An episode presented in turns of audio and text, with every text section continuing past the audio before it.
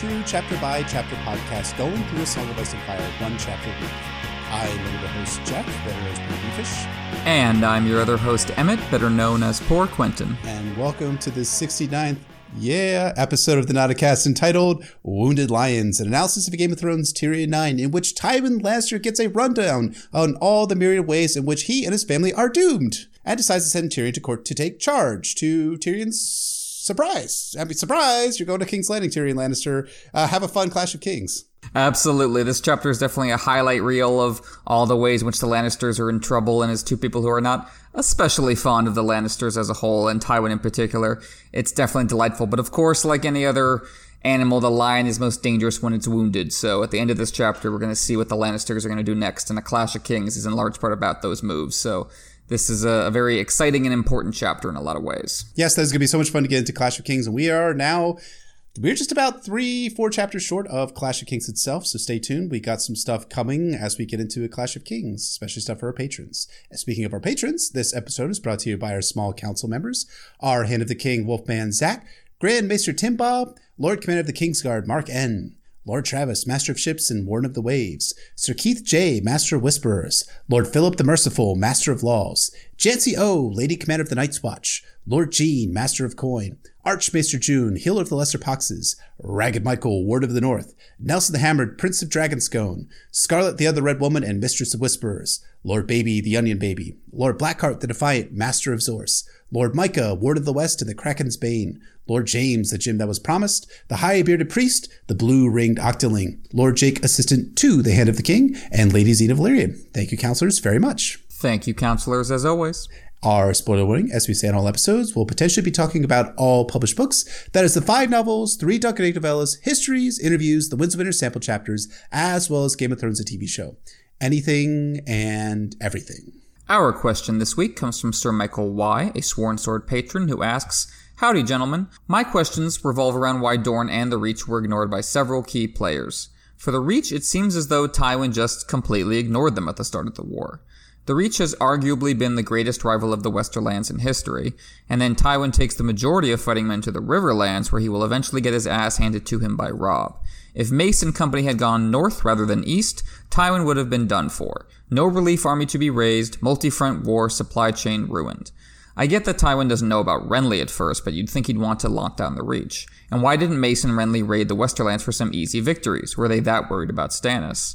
Definitely an interesting question and one that's very relevant to this chapter because so much of the second half of this chapter, especially, is about Tywin looking at all his options and, and threats and enemies and deciding what to do about them. So, what do you think about that, Jeff? What is your perspective on how Dorne and the Reach are factoring into these early decisions? You know, kind of me, it reads like a little bit of early onset awkwardness in that, yes, the Reach probably should have been looked at by Tywin Lannister before he immediately turned towards the Riverlands while leaving his southern flank essentially unguarded but I, I, think ultimately Tywin made the gamble that the Reach would stay neutral in any war of the Five Kings, and that they don't really have a compelling interest in seeing either the Lannisters win or the Starks win, and they don't really have any compelling interest in Edmure Tully and Hoster Tully. So I think that's part of the reason why Tywin assumed that the that the Reach would stay neutral and that Mace Tyrell would be unlikely to come forge come bungling into the into the battle itself. But at the same time, though, when we're getting to this chapter, because Emmett, you did mention that this chapter deals with all the various threats that Tywin Lannister is dealing with, we do have to look at it in terms of like, yeah, this is kind of something that Tywin should have considered before he took most of his army out of the Westerlands, leaving the southern portion of the Westerlands undefended. Now, it's, I, I think like ultimately the story is pushing the reach towards a confrontation with Stannis Baratheon. And I think that at the same time, George is writing that with the overall narrative, the overarching narrative purpose of that Renly is going to be engaging with Stannis first and the Baratheon dispute needs to be resolved prior to any reach Westerlands, Tywin Lannister, Mace Tyrell, interaction, alliance, or confrontation. So I think that's what's going to ha- that's what's happening ultimately. But I do think that Dorne is a much more interesting question because I, we're going to talk about this more in the chapter itself.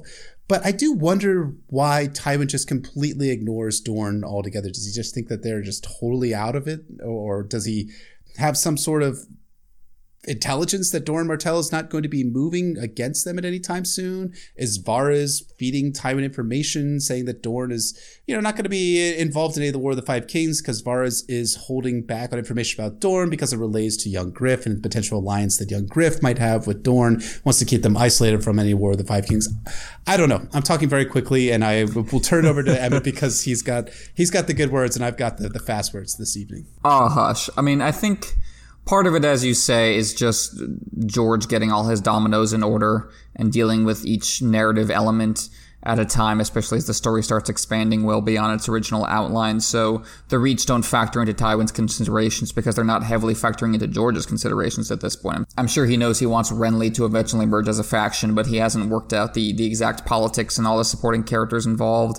I'm sure he hasn't thought through the details of the eventual Tywin Tyrell alliance, so they're just not as central to this part of the narrative as uh, the Starks and the Lannisters. But they are definitely crucial in terms of how you think about how these political actors were operating before the war broke out. And something we're going to be talking more about in this episode is how the, the Starks kind of blundered into this pre existing tension between the Lannisters and the Baratheons. So th- that's really who Tywin was preparing to fight. And, and the question that interests me here is what Tywin thought the relationship between Renly and Stannis was going to be like. This is something we're going to be getting into more when we talk about Clash of Kings is uh, some people assuming that Renly and Stannis are going to be working together, or at least having, you know, a non-aggression pact between the two of them. And of course, they end up coming to blows. So, does Tywin think that Renly is going to bring the Reach into Stannis' camp once the hmm. once the war eventually breaks out? But the, the Tyrells are, are known for having a somewhat standoffish relationship with Stannis.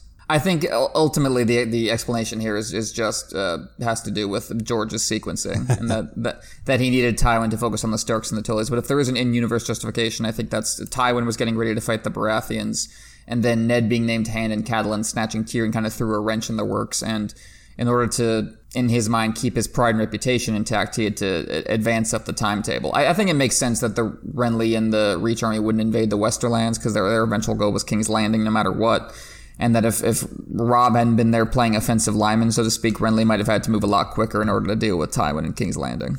I think that's that's totally fair and, and justifiable in terms of in-universe reasons why Tywin wasn't concerned with the reach. And I think it's a really good point that we we made it several times now uh, and several different episodes in the past about how Ned, Catelyn, Robb Stark are all stumbling into potentially years at the, the end of years long conspiracies that are going on with various players in the in the War of the Five Kings, whether that's going to be Stannis and what's what he knows about the incest about the incest babies, Renly and his relationship with the Reach, all these all these different players and what Tywin is planning as well with all the Baratheons and so forth. So I think that's a really good point.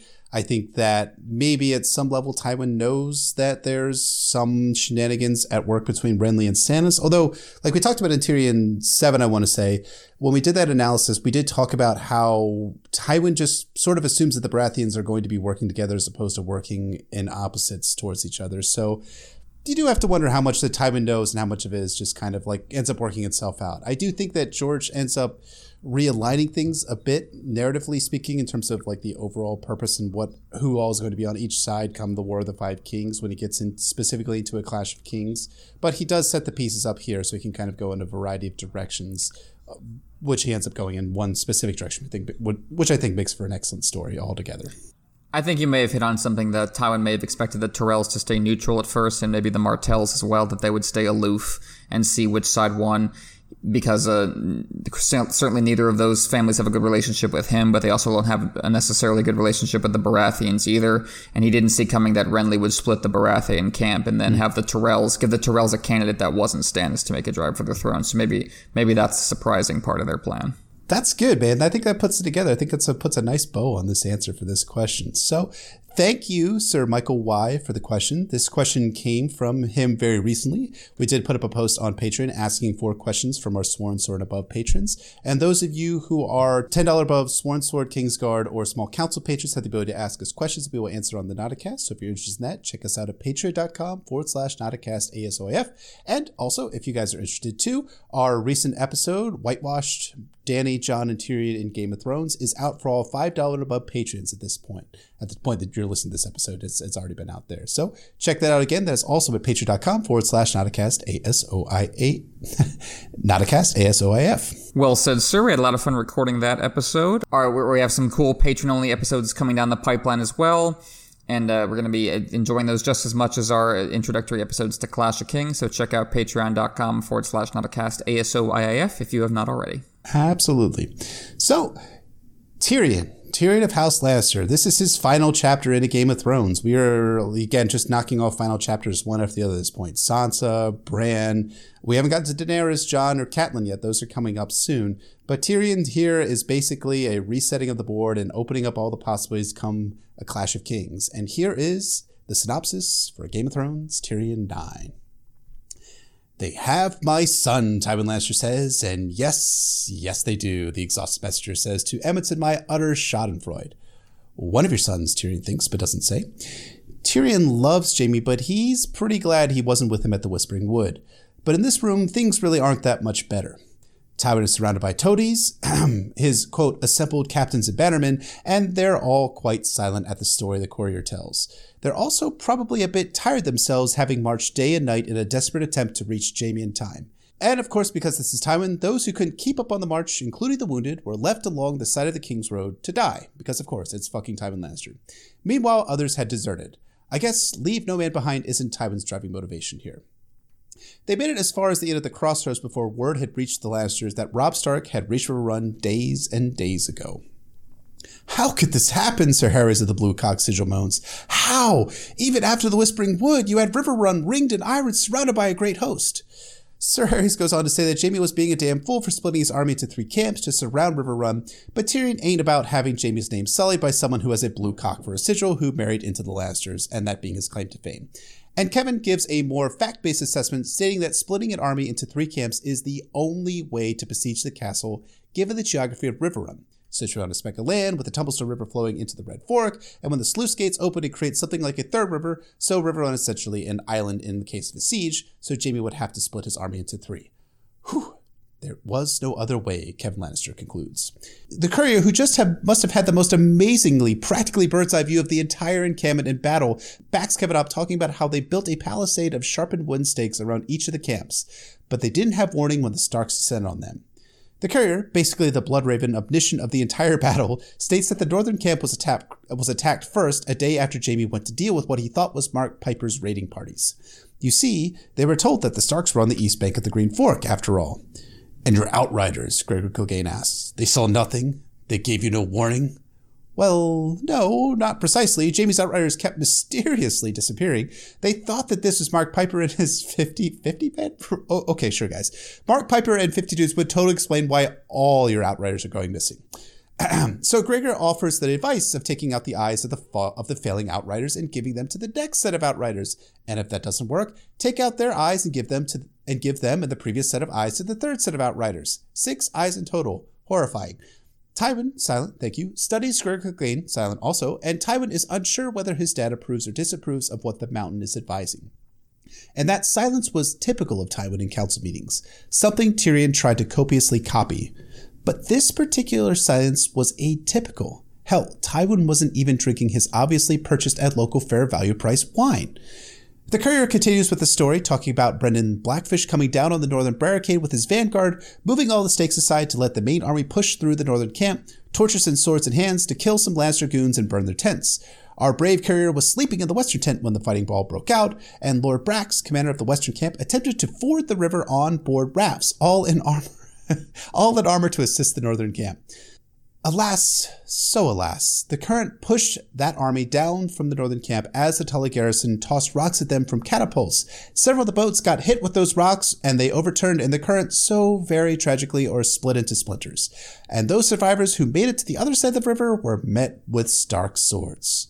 Oh, Sir Flement Brax, didn't see you there. Did you have any questions about, you know, your dad or something? Oh, did, did he make it? Well, Sorry, my lord, the messenger said. Lord Brax was clad in plate and mail when his raft overturned. He was very gallant. Tyrion thinks that maybe crossing a body of water, Victorian style, all clad up in armor, is totally fucking asinine, and while I'm no engineer or scientist, I suspect that Tyrion is correct in this.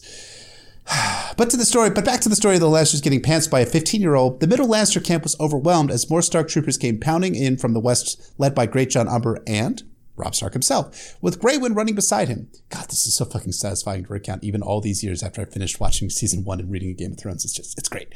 The Lannisters tried to form a shield wall to hold off Robb's cavalry attack, but Lord Titus Blackwood led an attack from Riverrun itself against the southern camp, taking them in the rear.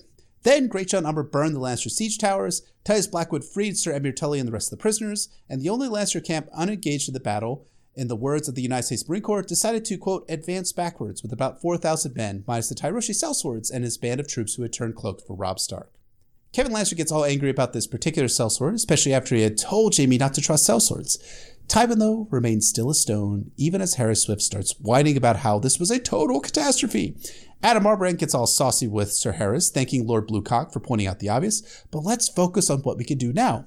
Well, they can't really do much. The Starks have truly pantsed Tywin Lannister, cutting off their supply line to the west, and Robb can march on Casterly Rock if he wants to.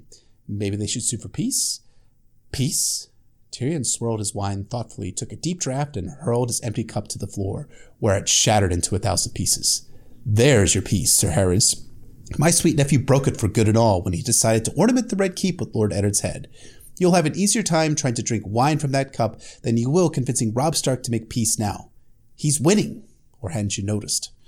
Addam Marbrand weakly puts in that they haven't lost the war yet, just a couple battles. Lord Lefford offers the idea that they could trade for prisoners, but that idea is silly too. The Starks have three times as many captives as the Lannisters, as Tyrion points out. Well, maybe Robb will trade Jaime for Sansa and Arya.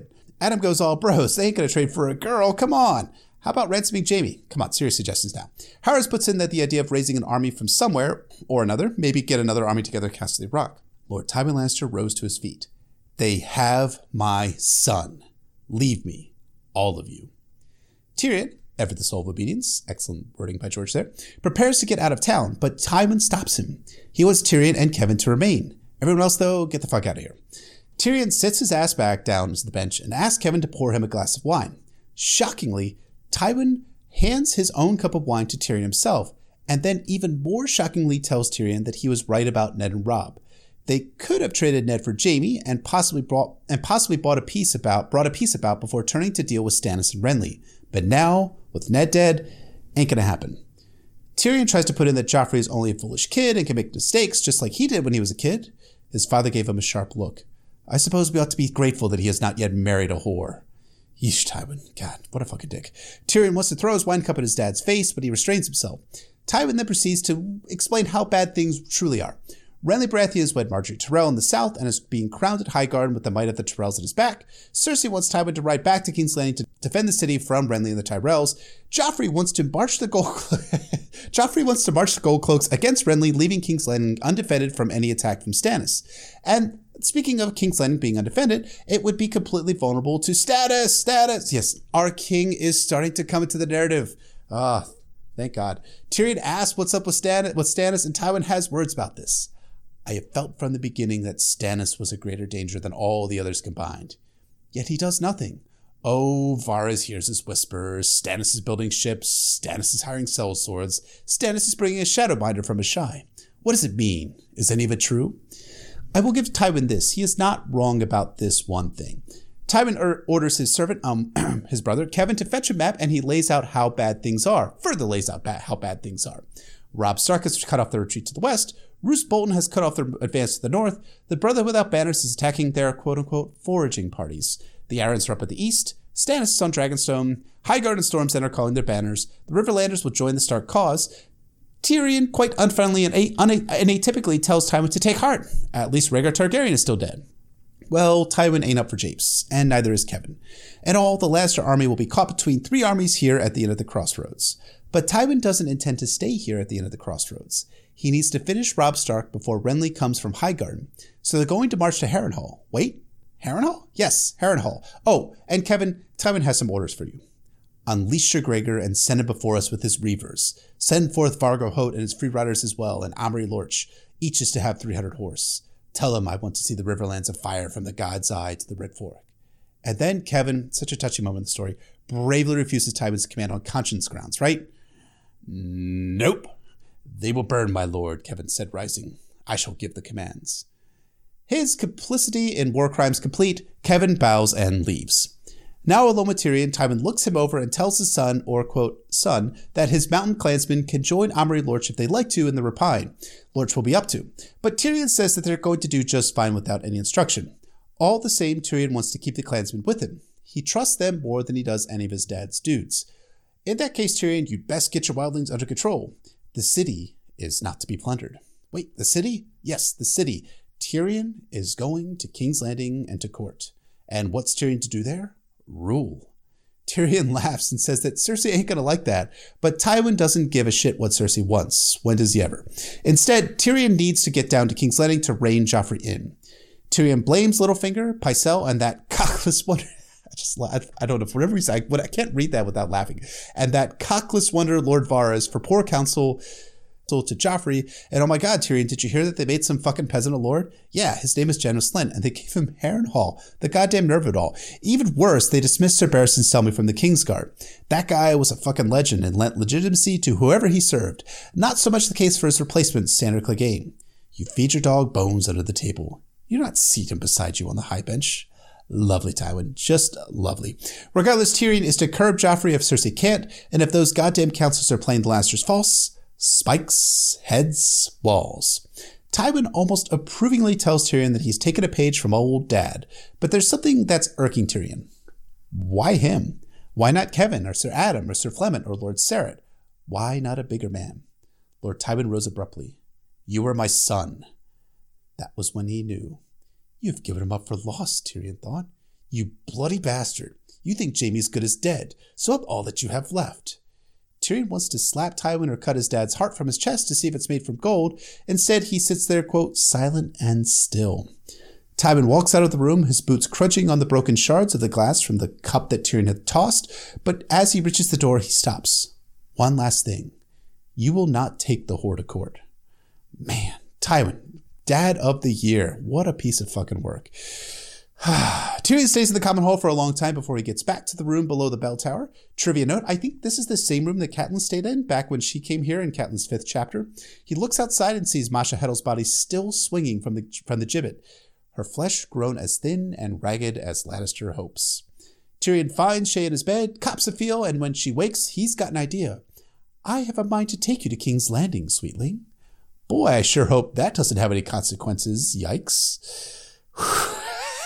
that is the Game of Thrones Tyrion 9, the end of Tyrion's Game of Thrones chapters. Just three more to go after this one, guys and gals. Jon, Catelyn, and Daenerys Targaryen.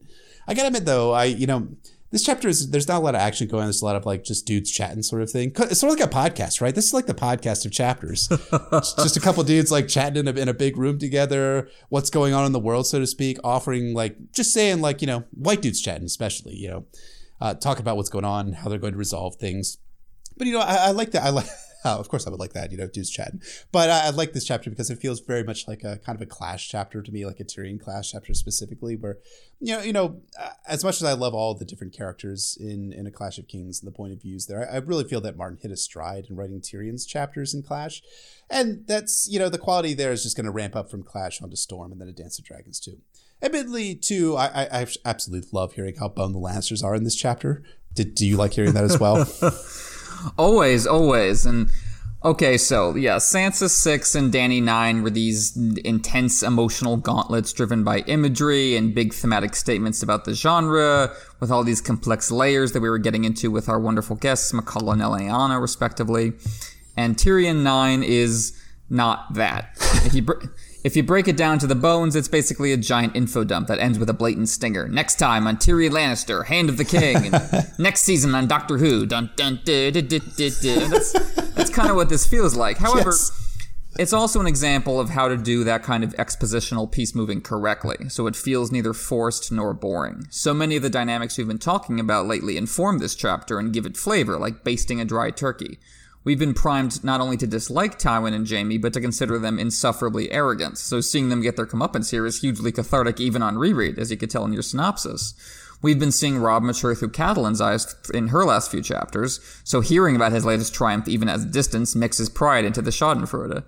And while Tyrion is a lot more like his dad than he'd care to admit right now, as we've been covering in his most recent chapters, it is still hugely exciting to see him named as Hand of the King and take over as our central figure for A Clash of Kings. There are a ton of plot details to work through in Tyrion 9, and yeah, they are kind of just delivered straight to the audience. but all of them are embedded in such a way as to evoke big reactions. So it's not the most like distinct or artistically ambitious chapter in a Game of Thrones, but it is hugely satisfying and it is exciting at the end as it ramps up. I think maybe that's why I like this chapter because it is not a it's I'm, a, like I was saying on Twitter today. I'm I'm a, I'm a basic bitch when it comes to like these types of things, right? I mean, I, I like chapters where there's a lot of exposition and dudes chatting and talking about strategy and the politics and stuff like that. I, mm-hmm. And I mm-hmm. agree, it's not like terribly ambitious, but at the same time, I, I do think it, it works really, really well. But I also like, especially, I love your point about how this chapter working like a season closer with a stinger. As a lot of you guys know, George R. Martin was an established science fiction horror writer, starting getting a start in the late 60s, early 1970s. But by the mid 1980s, he had made his foray out to Hollywood, where he had written for TV shows like uh, Beauty and the Beast, like the kind of reimagined one set in New York City in the in 1980s New York City. So and, and like even in fact too, like A Song of Ice and Fire might not have even been written had the TV plot for a show that he was working on known as Doorways had been picked up for a full season run. Instead, in 93, the show was canceled and George returned to writing a Game of Thrones. And, and, you know, this chapter, though, it, you're right, though. This is George's most TV writerish. Lots of pieces reshuffling, hints of what's to come, and the fun reveal at the end Tyrion is going to King's Landing as Hand of the King, or acting head of the King, one of the two, something like that. It's, it's, it's all a little bit confused and jumbled, intentionally so. But I, I, agree that this chapter, though, is not boring or forced. You know, like I said, I'm a basic bitch when it comes to Song of Ice and Fire chapters. To paraphrase the Joker from The Dark Knight, I'm a man of simple tastes. I love politics, inner family tension, drama, and sword fights. That's the things that I'm into with Song of Ice and Fire. Not only these days anymore, but how I first like got my interest into it. And of course, I love chapters where the bad guys look totally boned after seeming so on top of their game for the first, you know, 68 chapters of A Song of Ice and Fire. Well, at least until the Battle, Battle of the Whispering Wood. Because, man, like I said earlier at the end of like my synopsis, the Lannisters are so totally boned at the end of a Game of Thrones. I think when we talk about Robb and Tywin and this whole theater of their war, there's a tendency to let presentism creep in. I've seen a lot of people say that, you know, Robb's campaign was always a long shot and always foolish, and Northern Independence was never realistic, and Tywin was always going to win eventually. And I think that just isn't borne out when you look at how this book ends and how through most of Clash, right up to the closing minutes of the Battle of Blackwater, the Lannisters are always on the verge of losing absolutely everything. Mm. And that is stamped all over this chapter in every line, every paragraph, every bit of dialogue. When, as it opens, like the news of Ned's death arriving at Winterfell, the word of doom comes from a blood-stained messenger. There was that wounded bird who brought the word of Ned's death to Winterfell and Bran 7, and now you have this this uh, man with blood on his surcoat who's showing up to bring the news of disaster at Riverrun. And then you have Tyrion spelling out the grim toll of their march south. Uh, from from the Green Fork back to this inn, and you get the sense of like a horrible cyclical like pattern, like oh we just come back to the same place and we haven't won anything, and we've lost a bunch of men on the way, and it, it was it was worthless. You know, this, this this terrible forced march south to try to relieve Jaime at Riverrun, and Robb got to Riverrun uh, days and days ago, as Tyrion says. So the, Robb's military skills was r- rendered uh, Tywin's plan pointless. And we're going to get much more into the, the details of Robb's victory at the Battle of the Camps when we uh, go back to Riverrun and Catelyn 11. But we just want to establish here, like, just the, the mood that the victory of the Battle of the Camps brings, that in excruciating detail, everything this messenger says just ratchets the mood in the room downward. Like, their situation just gets worse and worse. So you have this, this paranoid feeling of these men feeling like the world outside these tent walls is just collapsing around their ears. Yeah, it, it is really collapsing around them, but it's collapsing because of Tywin Lannister's arrogance. Because, you know, all the way back, if you go back to Tyrion's seventh chapter, even Kevan Lannister was like, hey, Tywin, let's just hang tight at the, at the crossroads and kind of see how things are. But instead, Tywin Lannister is, no, beat War Assembly. We're marching north toward to confront Robb Stark in battle eh, they had no reason to actually march north. Like the more you think about it, the more foolish Tywin Lannister's actions sound. So when he's all the way up north, he cannot cross the river to get back to assist Jaime Lannister, and now he's at the point now where they force march back south. And, and you know this this really really feels like a character moment for Tywin Lannister. Now that I think about it, because th- there really is no hope for them to reach Jaime in time. Tywin has to know that at a rational level, but he's still pushing his army south to try and cross the river to assist Jaime Lannister, knowing that there's no hope. And he's still damning his own men and getting other probably good soldiers killed and wounded soldiers left behind, and people are deserting left and right, all because he's arrogant and he's trying to cover his ass, so to speak. And on one hand, but on the second hand, he's just driven by this irrational, you know, desperate attempt to kind of save his his child, his his son, as, as he talks about the, at the beginning of this chapter. Now, we will talk about the Battle of the Camps for a very uh, specific reason. We are saving a lot of our analysis for that, uh, for Catelyn 11. And we were not going to reveal it this week. We will reveal it next week in our at the end of our Jon episode. So stay tuned for that. It's going to be a lot of fun. I'm very much looking forward to it because I picked up a lot of interesting details this this read around. So I'm, I'm, I'm eager to talk about it with uh, a special guest. Absolutely. And yeah, like you say, Tywin really fell into the trap in the same way that Jaime did, being lured north and then and Robb fooled him. And as you say, it wasn't particularly rational to think he could reach Jaime in time, especially since he had to know since he was fighting a almost entirely infantry force at the Green Fork that Robb's cavalry was with him, and that certainly helped his mobility. So now he's in the worst of all possible worlds. It's not just that Robb Stark's prodigious military talents have screwed them over, it's that, as Tywin and Kevan outline in painstaking detail, they've got enemies in every direction. So to, to the north you have Roose Bolton, although Tywin says, quote, Bolton does not concern me. He is a wary man, and we made him warier on the Green Fork. He will be slow to give pursuit. Now, of course, Tywin beat Roose, so naturally the former is going to dismiss the latter's importance. But this also sets sets us up. It primes us for how Roose will hold back his forces. That he's not going to be a wild card really in, in the battle early on on a Clash of Kings. For most of that book, he's going to be off screen. He's going to move only when he stands to gain, namely by taking Harrenhal from Amory Lorch. He's going to exploit his orders from Edmure to do so and then use Harrenhal as a base of power for himself. In the meantime, though, of course, as you mentioned, his presence cuts Tywin off from attacking northward towards the neck and Moat Cailin, just as Robb foresaw. So Tywin can't force Robb to dance to his tune that way. He has to kind of find kind of a, another option of getting Robb to fight him. Roose Bolton is essentially in, in, a blocking position north of them. He's not going to move south to confront Tywin Lannister, but he can prevent any movement for him going north, either to besiege the twins potentially or push on into Moat Cailin itself. And, you know, that's, this is just the thing about this whole chapter is how, you know, surrounded essentially the Lannisters are by all of these different armies. Not all of them are necessarily going to be engaged in direct confrontation with Tywin's rather large host, but at the same time, they present significant challenges to Tywin Lannister and to his ability to affect the political and military situation in Westeros. And you know, not you have the north that's being blocked by Roose Bolton, but then you have further problems when you get to the south. Yes, and the south awaiting him, of course, is Renly Baratheon. This is the chapter where we find find out that Renly has crowned himself, which is of course a topic that's going to be come up in a great deal in Clash of Kings right from the very beginning on the prologue with uh, with Stannis on Dragonstone. But for our purposes here, it's just presenting this other threat that there's a, another direction that Tywin can't move in that he has to keep an eye on. He's not regarding Renly as an immediate threat, though, as you can see in this chapter. He says we must finish our business with young Lord Stark before Renly Baratheon can march from Highgarden. So he sees Renly as more of a medium to long term threat more than a short-term problem. Tywin considers Stannis to be a significantly greater threat hmm. than Renly, presumably for the same reasons Tyrion feels that way in A Clash of Kings, Stannis' military background and cold, hard temperament. Renly is also in a less geographically threatening position at this point than Stannis or Robb. Highgarden is a long distance from both the capital and Casterly Rock.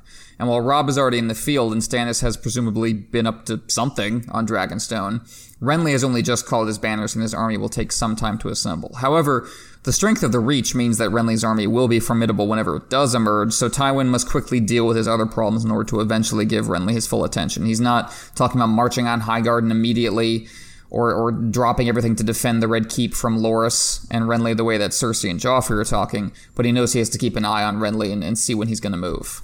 Right, and this is kind of a smart. This is kind of a smart play on, on Tywin's part because he is recognizing that Renly is going to present a long-term probably much more dangerous threat than potentially Robb Stark is. But at the same time, as we find out in Clash and Storm of Swords, the, the Reach is able to assemble up to 100,000 men to join to march east on Stannis and east towards King's Landing itself.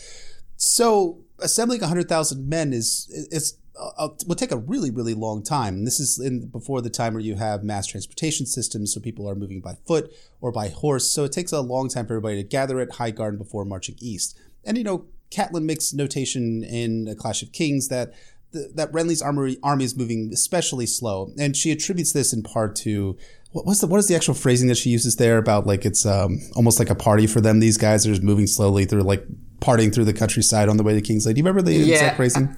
Well, there's the line half the countryside is in flames, or Renly is playing at war like right. a, a, boy with his first wooden sword. Yeah, Renly has his, his, giant mobile forces that are, are just crawling along the Rose Road. So while they're they're technically the biggest threat in terms of their armaments, they're not the most uh, immediate threat for Stannis to deal with, and not Stannis, the most immediate threat for Tywin to deal with, and you can you can see him recognizing that that here. The other element to the south, as we mentioned earlier, is Dorne, but they don't actively factor into Tywin's calculus. There could be in-universe reasons for that, like he assumes they'll join Renly, as many people do, or he's deliberately overlooking them because he doesn't want to deal with how his treatment of their of the Martells is going to lead to a backlash. But it could also just be, as we uh, were talking about earlier, that George doesn't really have his, his large term his his long term idea for the Martells in place yet, and is kind of leaving them out of these discussions until he hits on uh, Tyrion's offer of Myrcella and Clash. So that's the South.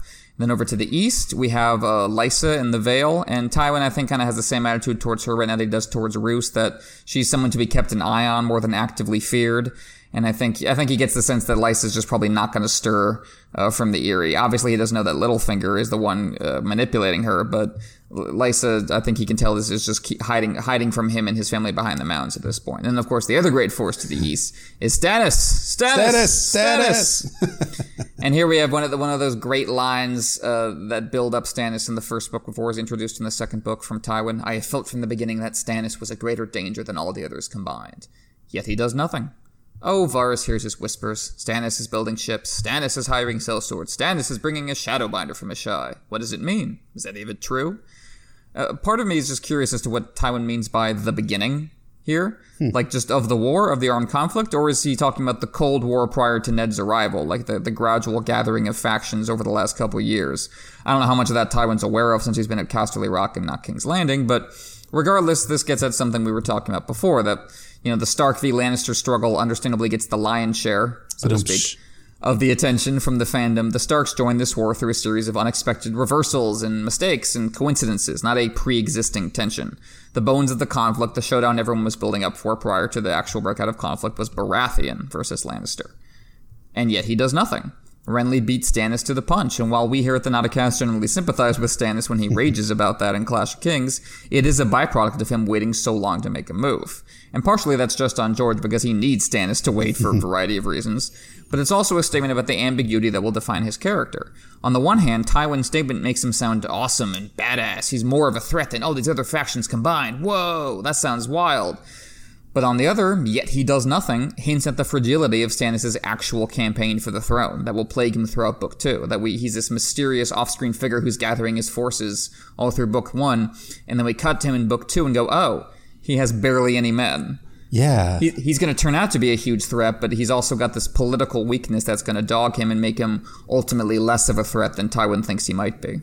Yeah, you know, I was doing a little bit of reading of the Clash of Kings prologue because I'm very excited to get there, and it, it's made very clear that Stannis is has been trying to gather people to his side, but Renly has already secured the Stormlands for himself, so he, that's out of the question. So he has to rely on the few houses that are in the Narrow Sea, sell swords and sell sails in the form of Salladhor Saan and others as well.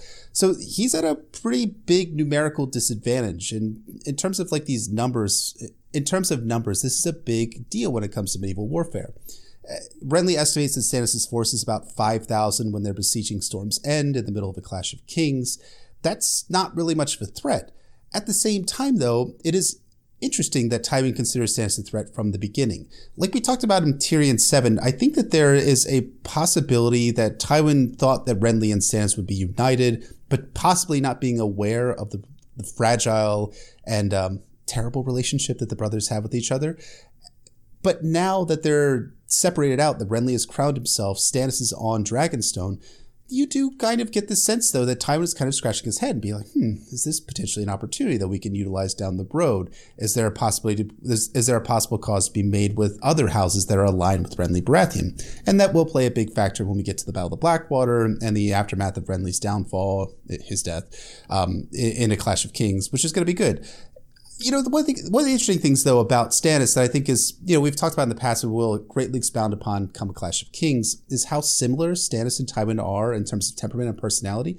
So I, I like that idea of I felt that Stannis was the greatest threat from the from all the others combined from the beginning.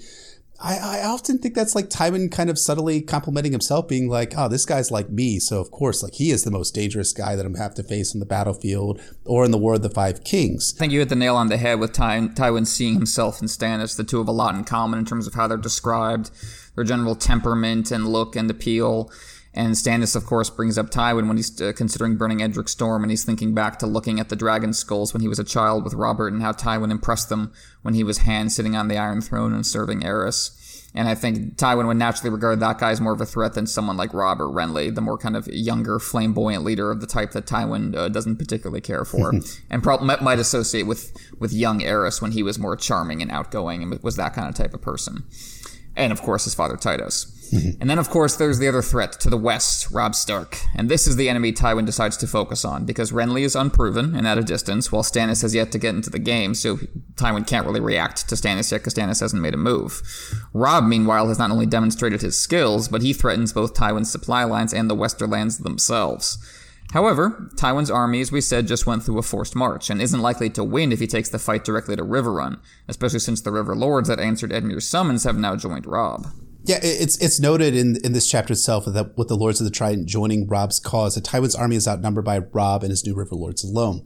Factor in Roose Bolton, who we talked about earlier, and his host being north of the Twins. Tywin is at, as Steven Attewell has said, at a near two to one disadvantage here at the end of a Game of Thrones.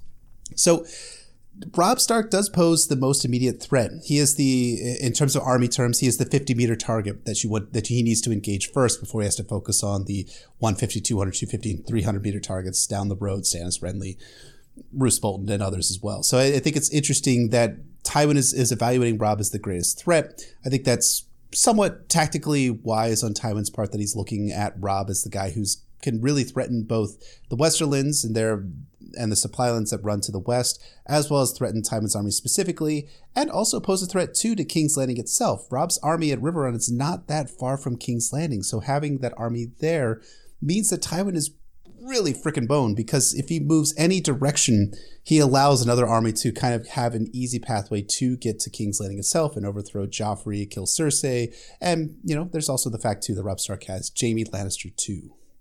Exactly, and not only is he in a terrible position to march on Robb, but as you say, if he does that, he's no longer in the position to relieve King's Landing in case Stannis sails or Renly marches. And no matter what he does with any of these factions, he needs a stronger base than this goddamn inn while he does it. And Tywin solves most of his problems by occupying Harrenhal, and I'll say I'll give him credit. I think that that's a canny move for the most part. That he's gonna he's gonna try to to lure Robb out of Riverrun to be de- defeated quickly, so Tywin can then focus on the Baratheon brothers. What do you think about that as a strategy? It, it's actually somewhat smart. I, I will give Tywin that. You know, my reading of the plan, and essentially Brynden Blackfish's reading. You know, ironically, is that Tywin is attempting to bait Robb into launching an attack on one of the largest and most easily defensible castles in Westeros, that is Harrenhal, while simultaneously raising a new army in the Westerlands. And you know, this is interesting. So uh, as I was reading this chapter, I was thinking that maybe Tywin is quote taking a leaf from Robb's playbook, as we're going to find out uh, in a Clash of Kings. You know, he's going to hole up at, at Harrenhal, have a smaller force, which we'll talk about here in a moment, harass and scorch the earth of the Riverlands, wait for Robb to come siege the castle, and then move his second army that he's raising out of the Golden Tooth to attack Robb's besieging force. Much as kind of what Robb Stark did at Riverrun, where Riverrun is, is being held by the Tullys. You have then Jaime having to divide his force and besiege the castle itself, allowing for a, another army to come in and then take out the larger Lannister force that's that's positioned in around Riverrun itself. So I, I think it's smart on Tywin's part that he is attempting to bait Robb Stark into attacking. The problem is, is that hold, that holding fast at Harrenhal means that he is exposing the Westerlands to a potential invasion, which is, you know, thankfully though, that's not going to happen for Tywin Lannister come a Clash of Kings. No, not at all. He's certainly not going to rue leaving that space open for Robb to attack. And yeah, he's he's got the the other host by Stafford Lannister trying to to build up his forces there, but that host is made up of the, the sweepings of Lannisport and just the bits and pieces that Tywin and Jaime left behind. And of course, you know, it's it's not just going to pop up overnight.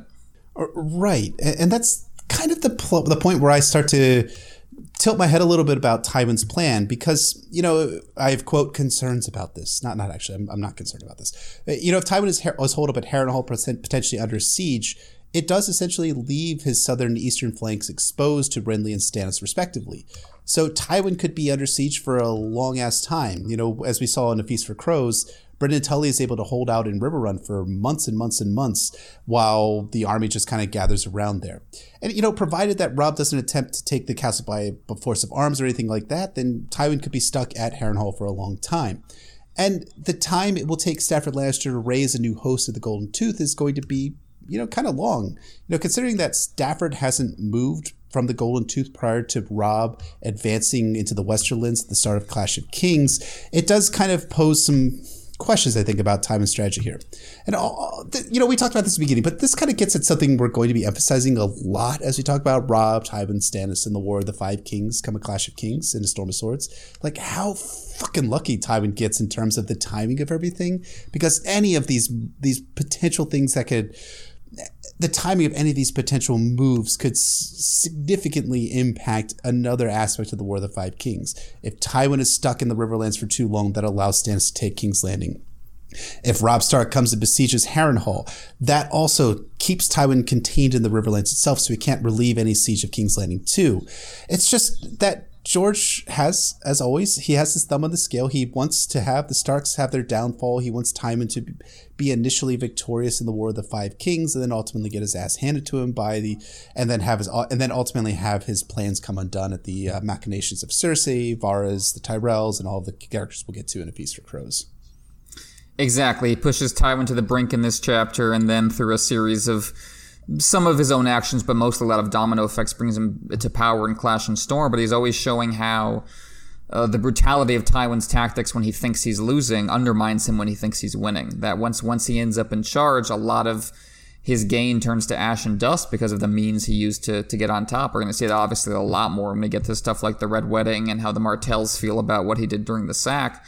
But even here, you can see that he's he's getting desperate in a way that's going to d- destroy any benefit, even for just strictly his own house. I mean, the the brutality of Tywin's tactics, as he outlines them at the end of this chapter, are just just beyond or are just off the scale. I mean, we'll get more into this at the end of the episode, but suffice to say that while even terror has its purpose, to quote your namesake, uh, Brynden Blackfish in A Clash of Kings, that's no justification for setting the Riverlands afire from the Red Fork to the God's Eye. That's just uh, evil on a scale that's not only cartoonish, it's just self defeating.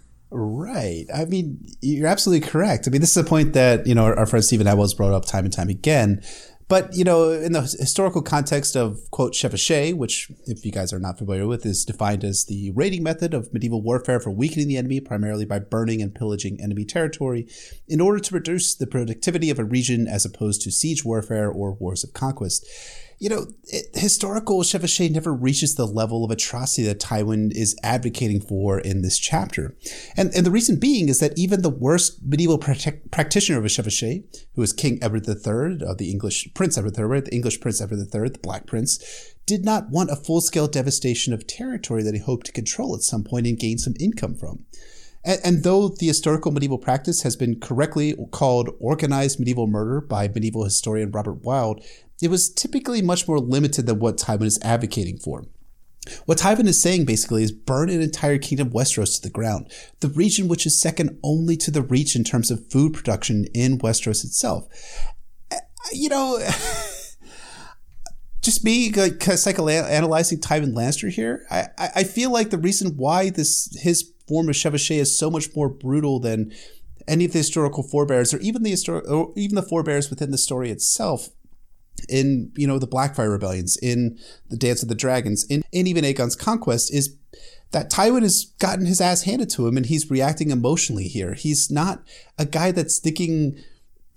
He's not. He, uh, uh, while there is a certain planning that goes into it, the reason why he's advocating this widespread, wide scale destruction of the Riverlands is because he got he, he has he has some hurt feelings about getting defeated in the War of the Five Kings so far. So now he's going to react by then murdering tens of thousands of people and raping thousands more and burning their homes and killing their their their livestock and burning their crops because that's that that's who Tywin Lannister is. Is is that a fair assessment of of Tywin's planning here? I think so. As we said in Tyrion 7, Tywin is a guy who feels like his emotional reaction should shake the landscape and break towns and break bodies and break countries and you definitely see that that mindset coming out at the end of this chapter and it's not yeah particularly realistic i think it's elevated and exaggerated to capture tywin's character and to just emphasize what the War of Five Kings is going to look like. I mean, as we're going to see in Arya's POV in A Clash of Kings and A Storm of Swords, these are the atrocities that come to define the war, elevating it from a relatively brief fight on par with, like, one of the later Blackfyre rebellions to this just endless bloody catastrophe that just keeps sucking people into it. And, yeah, the rampages of Gregor Clegane and Amory Lorch, and above all, the Bloody Mummers and the Riverlands, are arguably where you see George's anti war leanings most clearly. And I think you see them in how much he exaggerates them and in how much he kind of takes them out of historical context because he wants to shock and horrify you and, and, put you in the shoes of the people dealing with it who you know to, to them it's it doesn't feel limited at all it feels like the entire world is being burned down around their ears i think it's a fabulous point because you know as, as we talk about in terms of historical medieval chevauchée and the burning of, of fields and crops and killing of civilians that was practiced by especially during the hundred years war our sources are are people who are of the noble classes, of people who are looking at it from a dispassionate perspective of, of, of a classicist structure of the nobility just kind of inflicting themselves on on the peasants of France, primarily because that's kind of what how it happens in warfare. It, but you know, George is quote fair enough in his depiction to show that Tywin's Lannister's that Tywin Lannister's tactics are, are working towards his greater strategy because at, some level, Tywin's plan, though, is to have these guys then force Robb Stark into some sort of large scale confrontation with, with Tywin and his army at Harrenhal. And it does work at some level because, come a clash of kings, the River Lords beg Robb to take their levies back home to defend their lands from Tywin's ravagers. And Robb reluctantly agrees. You know, you have Edmure Tully talking, you know, Edmure Tully, who did only one thing wrong his entire life, saying, Do we grow stronger here, sitting here? A host dwindles every day. And Catelyn snaps at him, And whose doing is that? It had been at Edmure's insistence that Robb had given the River Lords leave to depart after his crowning, each to defend his own lands. Sir Marq Piper and Lord Karyl Vance had been the first to go. Lord Jonos Bracken had followed, vowing to reclaim the burnt shell of his castle and bury his dead. And now Lord Jason Mallister had announced his intent to return to his seat at Seagard, still mercifully untouched by the fighting. So what we have here is that Tywin at some level is attempting to undercut the numerical disadvantage that he's at in terms of that two to one disadvantage, like we talked about before. But but let's not kid ourselves. Like I said before, the level of destruction that Tywin orders is vast, so much more vast than anything we've seen in Westerosi history, so much more than what we see in our own historical medieval context. And like I said, also as well, it's personal. It, the reason why he's ordering this level of destruction is that he is, again, he's had his feelings hurt, and it's a very personal way that he's satiating his hurt feelings by killing tens of thousands of people, which is just monstrous. It's utterly monstrous. He definitely has a more kind of sound, methodical approach than someone like Aerys in that he is goal oriented. He has clear things he wants to achieve, and his methods at least make some sense in order to achieve them. Like when Aerys is like, I'm going to maintain my control by burning people alive and ordering people executed, it's like that's not, there's no connections between A to B and Aerys' thinking at that point. He's just so far gone. And Tywin's not that, but you do get the sense when you meet him at this point in his life that this is his one move. Like this is mm. the hmm. one tool in his toolbox is terror. So it's just, you know, like a man with a hammer, everything looks like a nail. And so he, he always applies it, always in the most over the top terms, even when that's going to end up with such a backlash that's going to overwhelm the benefit he's trying to get out of it. And sure, he's he's a methodical, logical war criminal. He's not like Aerys, but you know, what was it Aerys kept saying? Burn them all. And what hmm. was it Myles Toyne told Jon Connington about how Tywin would have handled Robert at Stony Sept? Quote, men and boys, babes at the breast, noble knights and holy septons, pigs and whores, rats and rebels. He would have burned them all. and look at the context Stannis invokes both Tywin and Aerys in A Storm of Swords. There's Melisandre is putting her hand on the king's arm. The Lord of Light cherishes the innocent. There is no sacrifice more precious. From his king's blood and his untainted fire a dragon shall be born. And then Stannis talks about, like I was saying earlier, Robert taking him to court, or Steffon taking both Robert and Stannis to court when they were kids. And then years later, our father told us that Aerys had cut himself on the throne that morning, so his hand has taken his place. It was Tywin Lannister who'd so impressed us. And he's talking about the dragon skulls. You have this association of, of Tywin with the dragons and, and burning people alive. So the, the point I'm trying to make is that is, is there actually that much difference at the end of the day between the unpredictable sadist and the controlled deliberate monster. Like you can definitely lay out a more rational cause and effect motivation in Tywin's case, but if you're ending up at the same crimes, you, you could argue it, it doesn't make that much of a difference how you're getting there. Yeah, exactly. I mean, it, what does it make any difference to a peasant who's having his house burned and having his wife raped and having a sword thrust to his, through his heart to be like, oh, this this was a controlled organ. This was for a political purpose and reason that all these terrible things are happening to me and my life is ending right here and now. Okay, that makes sense. Uh, please put your sword through me. That's totally fine. like, like, come on, guy. Like, I, I know I, I get like the the political argument. I get like the Machiavellian argument of showing yourself as being like the evil prince in order to bring about a greater good. But ultimately, at the end of the day, these are innocent men and women, children who are being slaughtered it doesn't actually fucking matter if like you're doing it because you're trying to gain a strategic advantage or if you're doing it because you're a, a crazy fucking monster in the terms of Aerys the second Targaryen. It doesn't matter. And I think that's really the point that George is trying to bring across that yes, the people who are doing these things because they're mad dogs, the people who are your Ramsays and Aerys the seconds are, uh, or your Gregor Cleganes are doing things because they have some sort of mental illness or some sort of way that they're evaluating the world that is just not correct. And it, like that's terrible. That's terrible. But at the same time it's just as fucking terrible to have it be like controlled deliberate terror in order to bring about a greater political means and purpose. And ultimately as we'll talk about significantly when we come to a feast for crows a feast for crows is that the, ultimate victory that tywin meets out with these tactics results in not a, a, wondrous victory that results in everyone loving the Lannisters, but in a feast for crows. Exactly. What Tywin doesn't realize is he's not just luring Robb's lords out to their destruction. He's radicalizing the small folk, as we see with the Brotherhood and a Storm of Swords and the Sparrows and a Feast for Crows.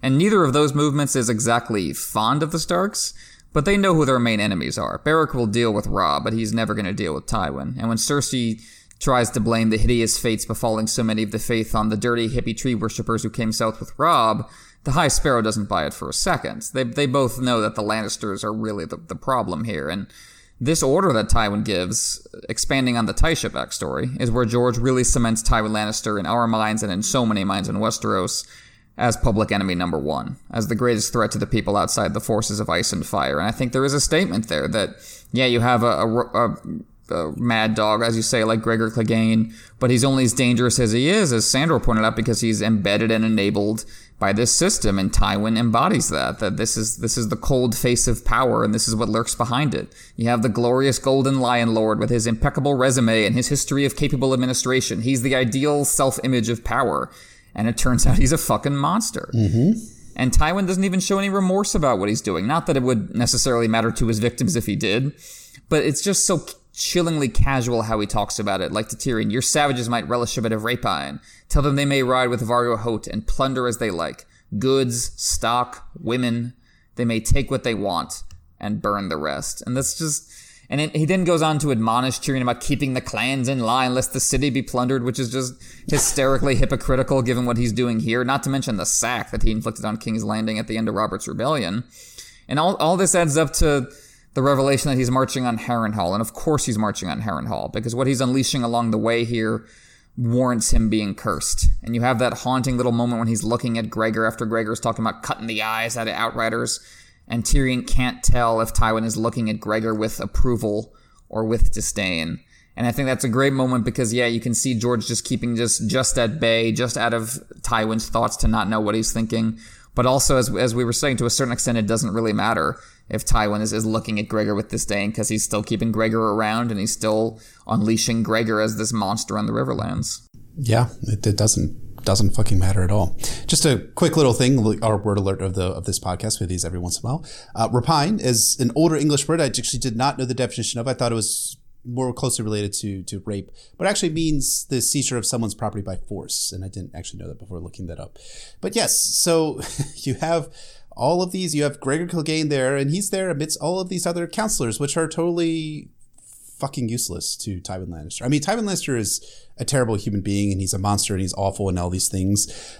But he's got a bunch of feckless idiots on his side. And, and before we actually talk about the counselors themselves, I do kind of wonder whether the reason why these guys are so just dumb is because that Tywin has made them that way, that they're all afraid of like thinking independently because they've had Tywin doing the thinking for themselves the entire time that they've been that he's been in office as Lord as the Warden of the West and the Lord of and the Lord of Casterly Rock. I, I do think that's a possibility. But yes, they're utterly fucking useless. I think that's a great point. I think you see that even with Tywin's family dynamics, that he's he's been so overpowering and overwhelming that his children can't really get any oxygen and never develop a leadership profile independent from him, which makes his legacy kind of fall apart after he dies and they're left with it. But as you say, yeah, Gregor is just one of a bunch of buzzing flies around Tywin in this chapter, and a lot of the catharsis and kind of humor of this chapter comes from their impotent fuming. Harys Swift just keeps yelling that this is a catastrophe, and Addam Marbrand can only talk about how much he want to fight. He wants to fight Robb, and everyone has kind of half a point about what's going on, but no one has an actual strategy. No one's talking about what they can clearly do next. And this is in clear, embarrassing contrast to how, like, effortlessly Robb put his Northern Coalition together and used it to wipe Jaime's army off the map, and then he's joined with the River Lords and added them to his coalition, and he's just so much more politically effective right now than Tywin. And it's also, of course, a parallel to Tywin's diagnosis of the problem in King's Landing. As he says, I blame those jackanapes on the council, our friend Petyr, the venerable Grand Maester, that cockless Wonderlord Varys.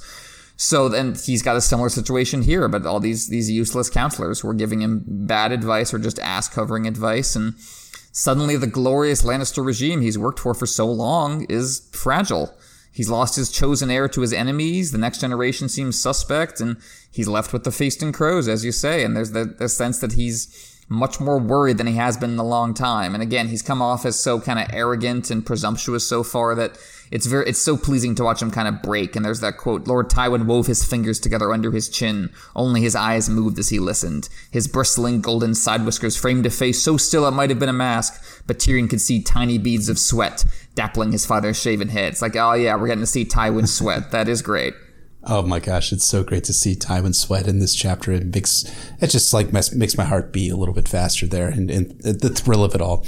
I, you know, the, the kind of the interesting thing too about all of these guys who are, like you said, ass covering and things like that contrast this to Robb, who, as Catelyn notes in, I want to say her seventh or eighth chapter, I think her eighth chapter, where she comes up to Moat Cailin, Robb is listening to his counselors. He's trying to get advice. He's trying to work with these guys and bring them into his inner council.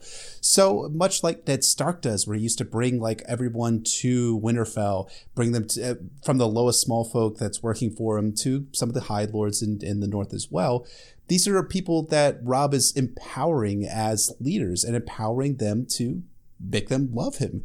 Tywin has built this regime of fear in the Westerlands, so all these guys are like, "Oh shit, man, we fucking lost," and now like, oh god, we're we're, we're in trouble. Like, whoa, we, we, we gotta we gotta. Well, this is a total catastrophe because it is a catastrophe for them because you know not only do they have to deal with the fact that you know they have a victorious enemy who is now at that two to one advantage over them numerically in terms of their army, they also have to deal with the other threat, which is the form of Lord Tywin Lannister, who has a reputation for staking his um, reluctant to rebellious lords in the ground, cutting their heads off, and burning whole cities to the ground too. So you could see like where you know this ultimate idea, this Machiavellian idea, is better to be feared than love, doesn't necessarily work in the context of Tywin Lannister because he has overemphasized fear to the fact that he's made these guys these craven worms who can't actually provide any sound advice to Tywin Lannister, any sound strategy and tactics and tact and any sound strategy and tactical input for how the War of the Five Kings should proceed it's Tywin who has to figure out the strategy, and he's got no one there to help him, besides maybe Tyrion Lannister here. But at the same time, like even Tyrion is pretty freaking terrified of his father. Although it's, it's it's in the subconscious in this chapter, it's clear that Tyrion is aspiring to gain his father's love and his acceptance, and is kind of taken aback by some of the things that Tywin says. But he's also not providing him advice because he's also not been empowered the same way that Robb Stark has empowered his subordinates in the North to carry out the War of the Five Kings and also to make his governance of the Riverlands and the Riverlands in the North much more good and much more um, embedded with subordinate leadership. Perfectly said. Yeah, I mean, T- Tywin's saving grace comes uh, from a place he never would have expected. It comes from Tyrion, who he hasn't really brought along as his heir, but has kind of absorbed a lot from him, as a lot of characters pointing out. And it's interesting to see how Tywin and Tyrion are paralleled throughout this scene. Both are staying silent for the most part as everyone else chatters, the messenger and, and the various lords. They only strike in with their big dramatic lines. Tywin comes in with, you know, they have my son, and Tyrion comes in with, you know, there's your peace, Sir Harys, my sweet nephew broke it for good.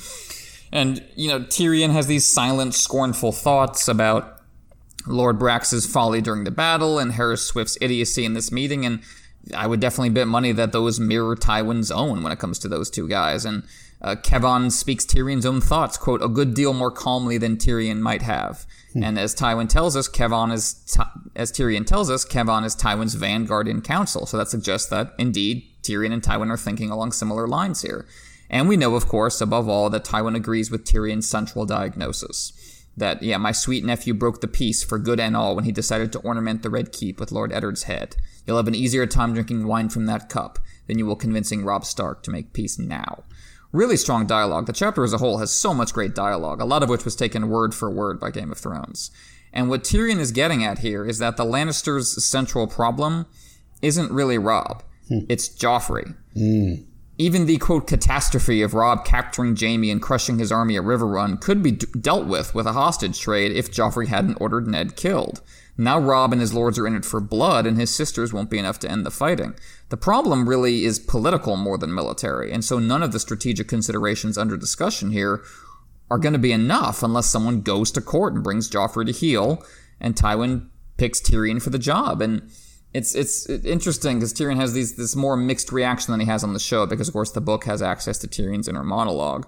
So Tyrion at, at one level he's he's more pleased than he cares to admit because of course as you say, he's still kind of scared of Tywin and still doesn't want to admit to himself that he wants Tywin's love and affection.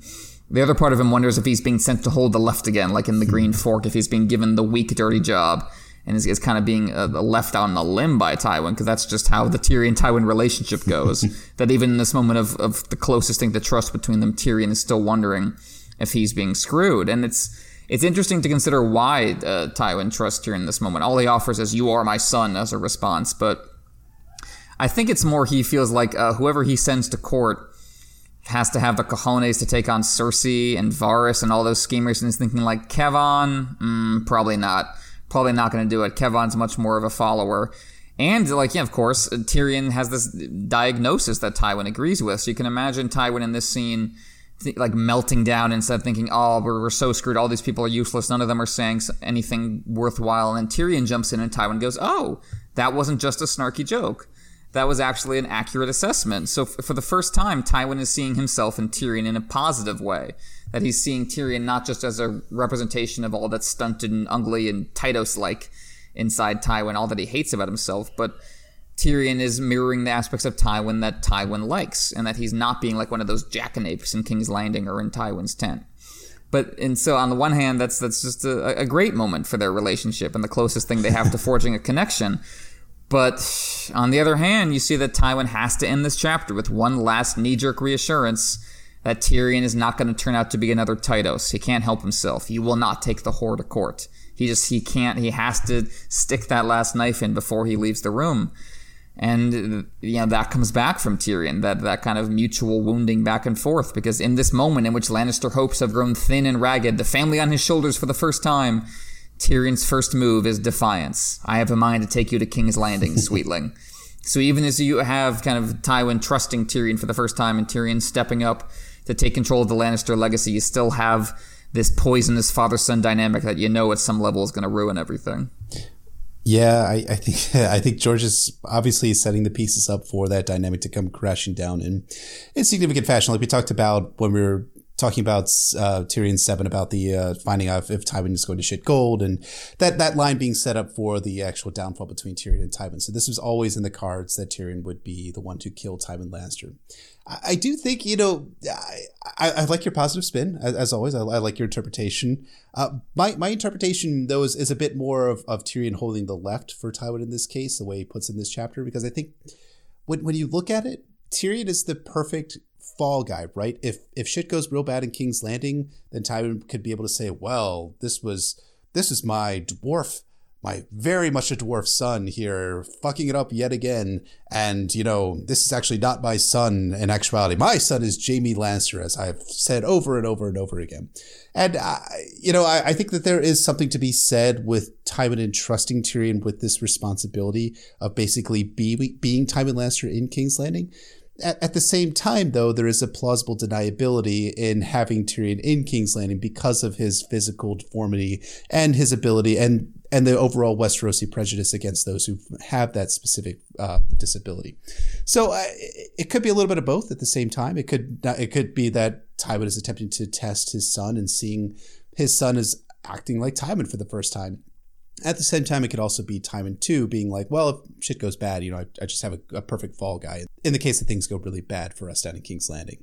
And that's an excellent point. Tyrion is a disavowable asset to a certain extent, and there might just be some cognitive dissonance going on where Tywin is recognizing Tyrion's worth because he has to in this moment, while also still reserving his kind of deeper feelings of, of hatred and resentment towards Tyrion that will come exploding back out come a storm of swords when Tywin himself shows up at King's Landing. But speaking of setup for the future, I think that about wraps us up for uh, the, the, depth portion of this episode, and that takes us into foreshadowing and groundwork. Absolutely. So, what the first one's a bit of a more minor one, but in the recounting by the courier who comes to Tywin's camp at the end of the crossroads, he talks about the South Camp was under the command of Sir Forley Prester, who is a character that we will be meeting up with again at various points in the narrative, including possibly, probably the the Winds of Winter prologue. He apparently retreated in good order when he saw that the other camps were lost with 2,000 spears, as many bowmen, but the Tyroshi sellsword who led his freerunners struck his banners and went over to the foe. So George R. R. Martin has admitted that he um, kind of forgot about the Tyroshi sellsword guy. You know, kind of. You know, it's interesting to wonder like what his role might have been in the story had George remembered him.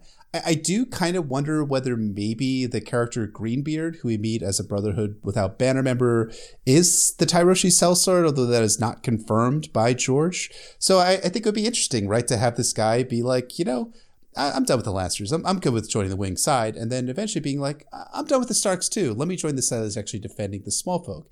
And, and I do kind of wonder, basically, George, give us the Greenbeard novella. That's all that I'm asking right now.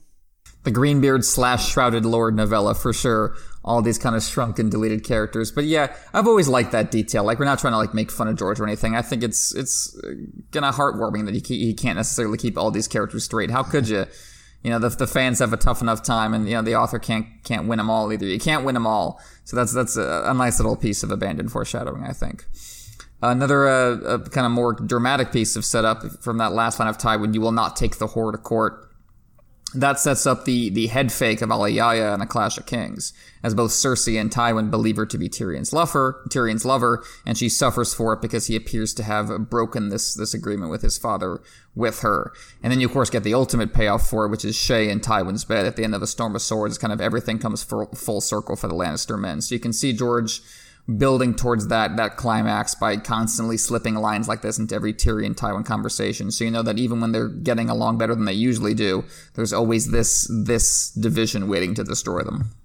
And of course, we also see in the the form of Shae being in Tywin's bed that Tywin is a total fucking hypocrite. He brings his quote whore to court in the, in the form of having her be in the hand of in the, in the Tower of the Hand at the end of a Storm of Swords. And you know, we I think we talked about this in the past, and we will talk about this again. We get to a Clash of Kings, but there is a lot of evidence that the tunnel that is being built to Alayaya's uh, brothel in, in in King's Landing was likely built by Tywin Lannister as a way to secretly, subtly have have sex workers brought to Tywin's chambers in a little bit more foreshadowing here, was we talked about, is that we have this idea that Cersei has the Hand's daughters, that is Sansa and Arya. If we give his sisters back, and then Sir Addam Marbrand snorted distastefully, he would have been an utter ass to trade Jaime Lannister's life for the two girls. And he's right, because, you know, I was, I was reading Clash of Kings Catelyn 1 just before we came on air. Robb is going to refuse this move, and he's going to be very shamed by, uh, he's going to look kind of like red in the face and have to walk away from his mom. Um, but Catelyn is going to be, is, but Catelyn is going to give in after Bran and Rickon, quote, die in a Clash of Kings. So this is something that is interesting, right? We are having a lot of setup for things that are going to be happening come the end of a Clash of Kings, the start of a Storm of Swords being written here.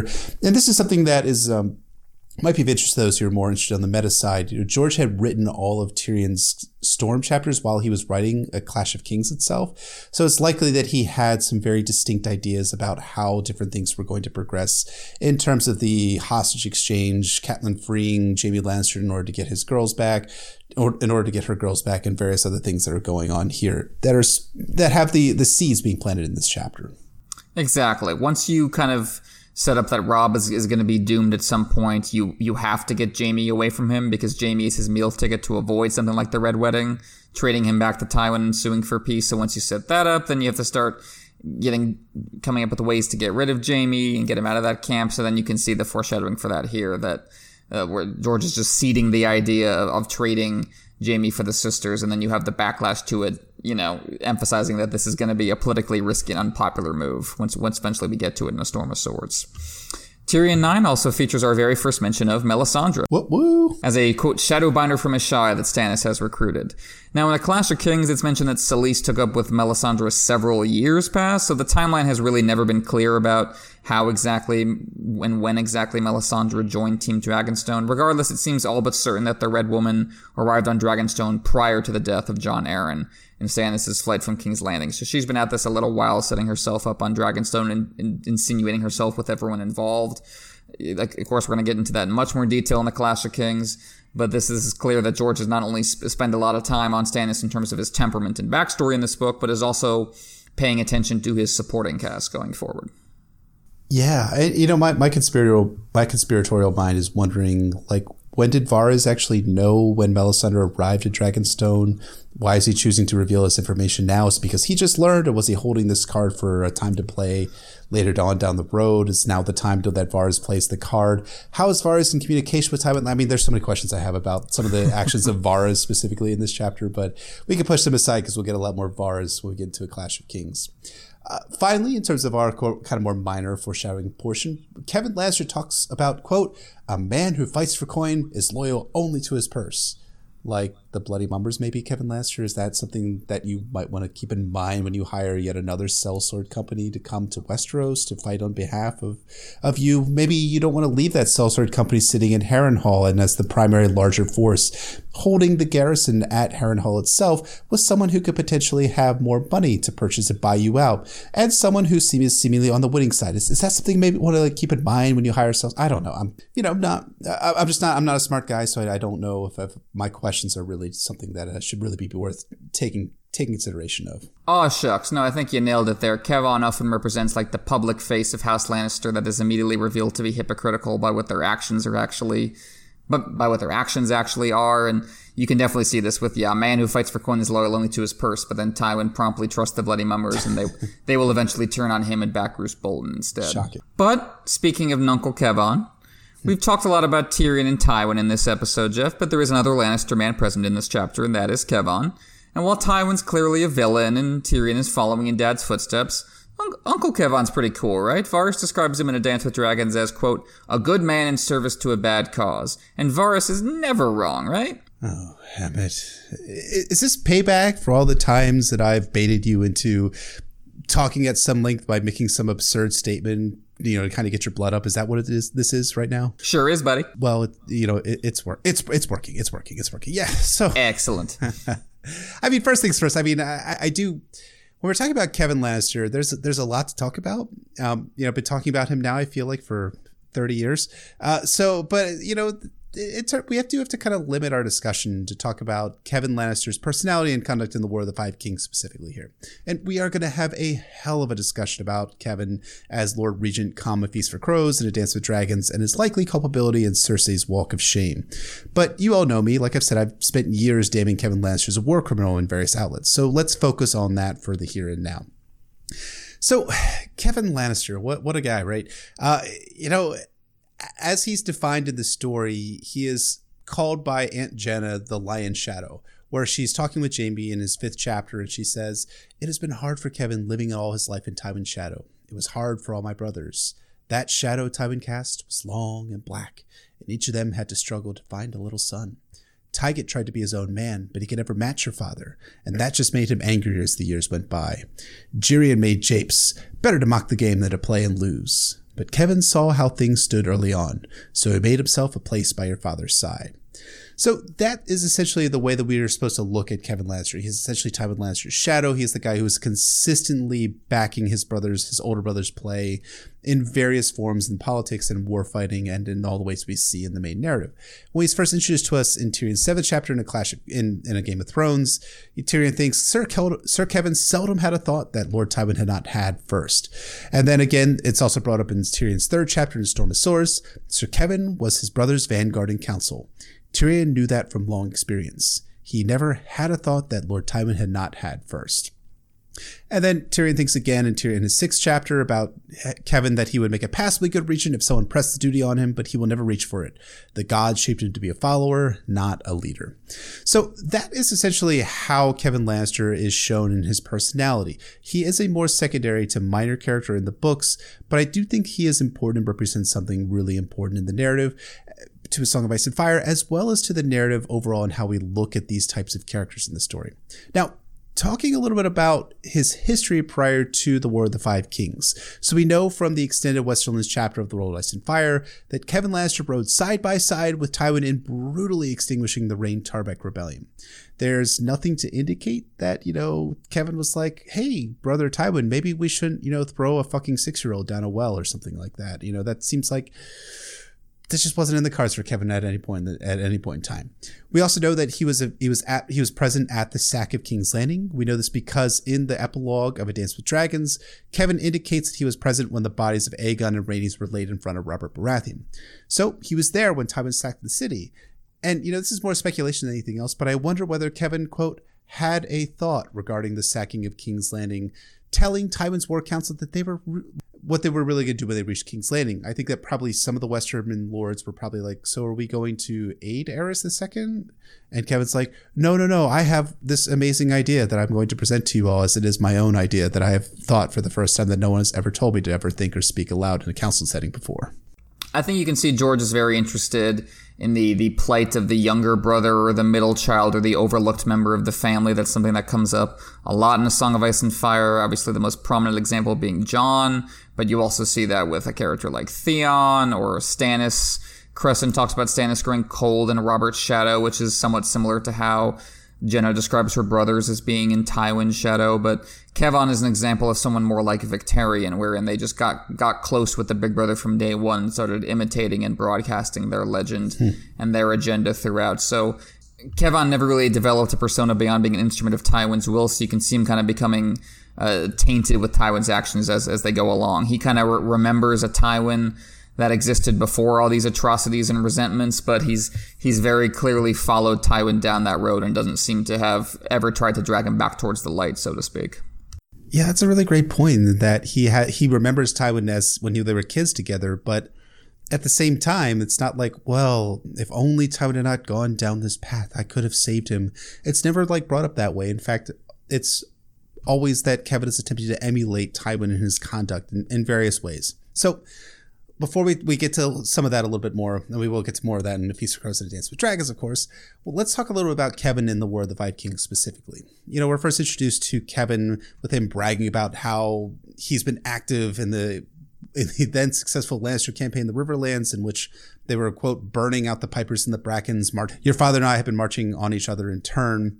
Uh, eh, eh, so eh, burning the burning out the river lords one by one. And then, of course, here in this chapter, we see Kevan again as the active, willing participant in Tywin's destruction of the Riverlands. Unleash Sir Gregor and send him before us with his reavers. Send forth Vargo Hoat and his free riders as well, and Sir Amory Lorch. Each is to have 300 horse. Tell them I want to see the Riverlands afire from the Gods Eye to the Red Fork. They will burn, my lord, Sir Kevan said, rising. I shall give the commands. He bowed and made for the door. So we're seeing again that Kevan's an active, willing participant in much as he was in the Reyne Tarbeck Rebellion of doing these kind of brutal, awful, evil, shitty things. So, and he's basically acting as his brother's instrument in these things.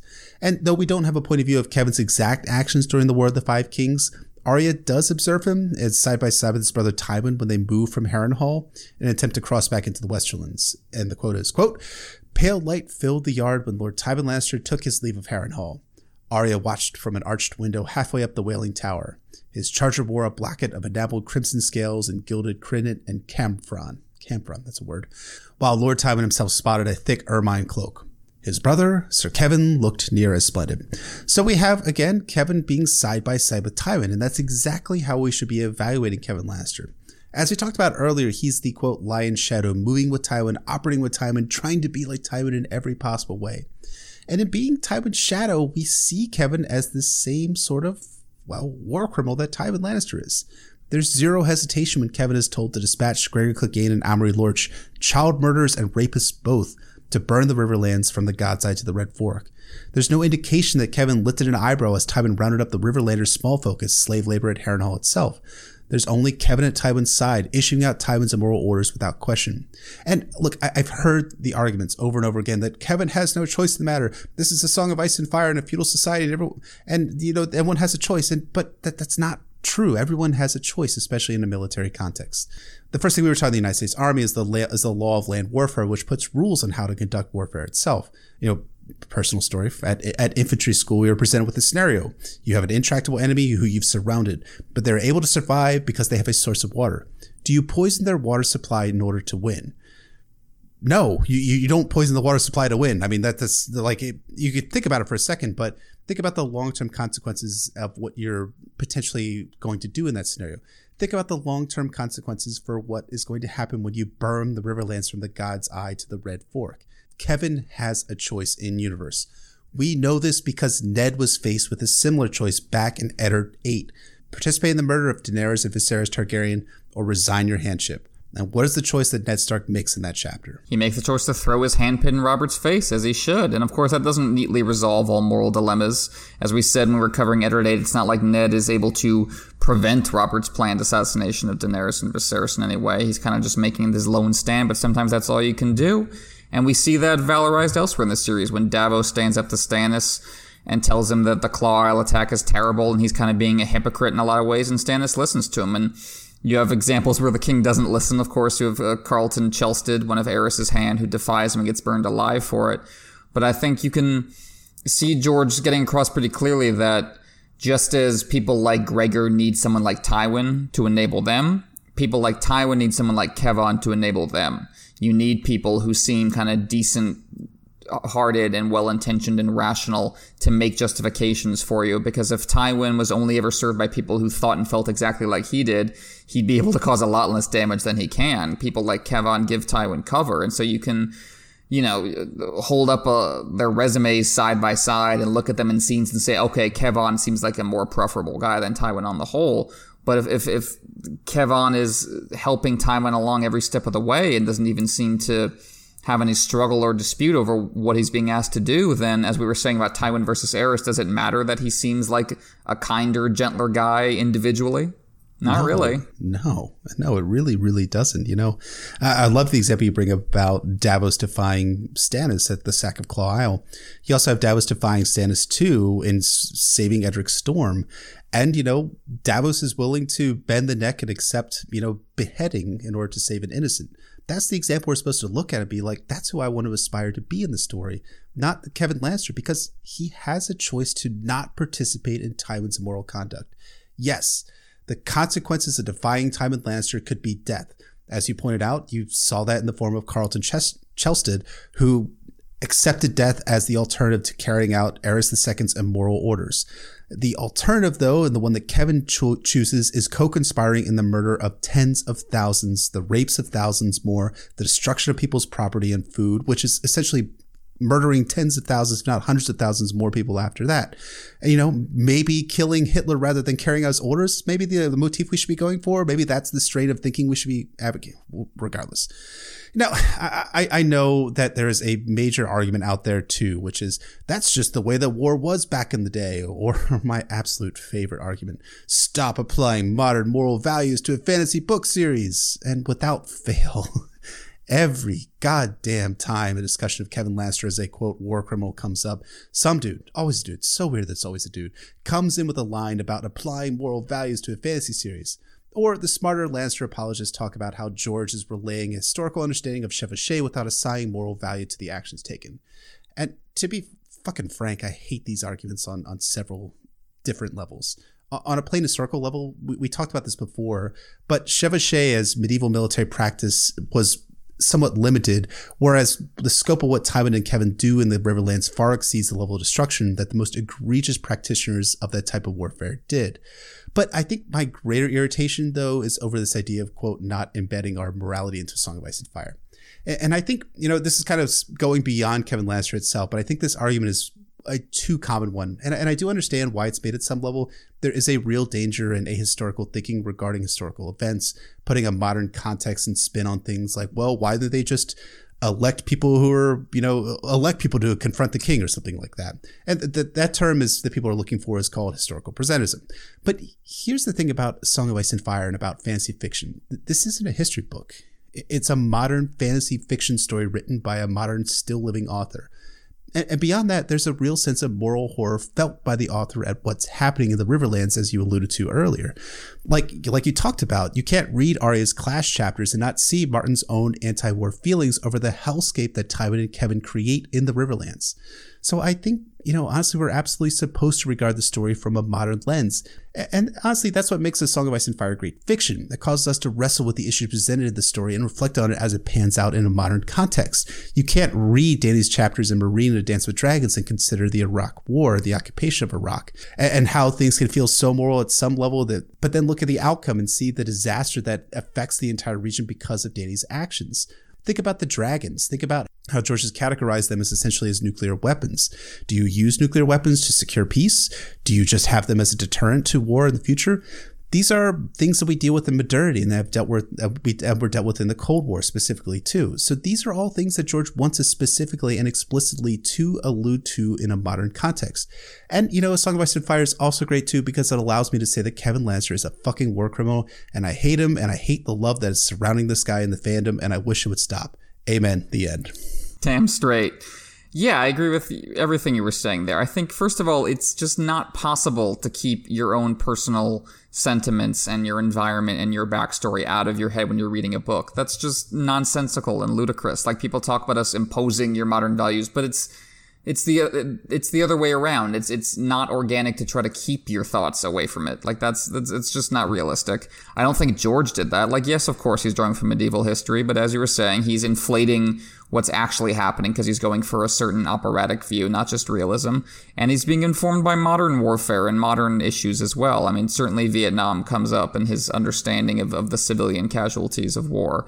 So you, you have to take these things into account. And he's offering a very particular artistic perspective on these events, which is, is not nearly as, as detached as some people seem to think. He, he, the horror comes through strongly the the complex psychological realism angle is when you realize, oh, there's no silver bullet to solving these problems. It's not as easy as someone like Dany might hope to think that it is. But that doesn't mean that these problems themselves stop being horrible. It's just that the s- solutions are intractable. And it's not as easy as, as pushing pushing a, a button. But part of how George gets you to understand that desire to just push a button and fix everything is he makes these issues so horrible in the Riverlands and also over in Slaver's Bay. So you understand the character's yearning desire to fix thing everything easily. So I, I think, yeah, I think when it, when it comes to a character like Kevan Lannister, it's perfectly appropriate to t- use terms like war criminal because I think part of what George is trying to show us is our understanding of what an idea of someone like a war criminal is evolves from our history with situations like this. And if we're going to get forward to any kind of better understanding of how to t- treat each other as human beings in war or peacetime, we have to look back at even unquestioning good Germans like Kevan Lannister and realize that those guys too can be taking part in in in terrible terrible actions. And that's not to just say we're superior than them or just wag fingers at a different time. So much as you know always try to come to an understanding that monstrous actions don't have to be committed by an obvious boogeyman. And they can be committed by someone you might respect or, or, or might relate to.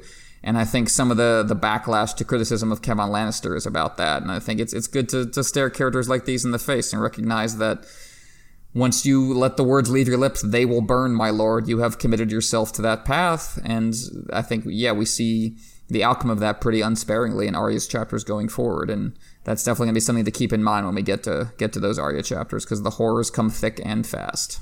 Yes, they do. Just a few weeks now, baby, till we get to those chapters in Arya's Clash of Kings arc, and that's going to be a lot of fun. So I think that about wraps us up for Game of Thrones Tyrion 9. Thanks everyone for listening. As always, please rate and review us on Apple Podcasts, Google Play, SoundCloud, Acast, Spotify, anywhere and everywhere you find your podcasts. For sure, check out our Patreon if you haven't already at patreon.com forward slash notacast ASOIAF. We're getting closer to our $5,000 a month stretch goal, unlocking our patron only episodes on George R. R. Martin's 1982 vampire novel Fevre Dream, as well as doing uh, much more live streams, doing them monthly instead of quarterly as we work our way through Clash of Kings chapter by chapter. So check that out if you haven't already. Follow us at NotacastASOIAF on Twitter or shoot us an email at NotacastASOIAF at gmail.com. You can find me at Poor Quentin on Twitter. And you can find me at BryndenBFish on Twitter, BryndenBFish on Reddit, and my website is warsandpoliticsoficeandfire.wordpress.com. So, join us next week for Jon Snow. Remember him? He's also in the Game of Thrones, as Lord Snow has to make the big dramatic choice that Maester Aemon warned him about. Hmm, what is he going to choose? I don't know. I, I have I don't read, so I don't know what's going to happen in Clash of Kings. Yeah, it's the the classic young genre protagonist moment of, of choosing your loyalties and choosing what quest you're going to go on. Again, it's it's a lot like this chapter in that it feels very much like the ramping up of excitement and action leading into book two.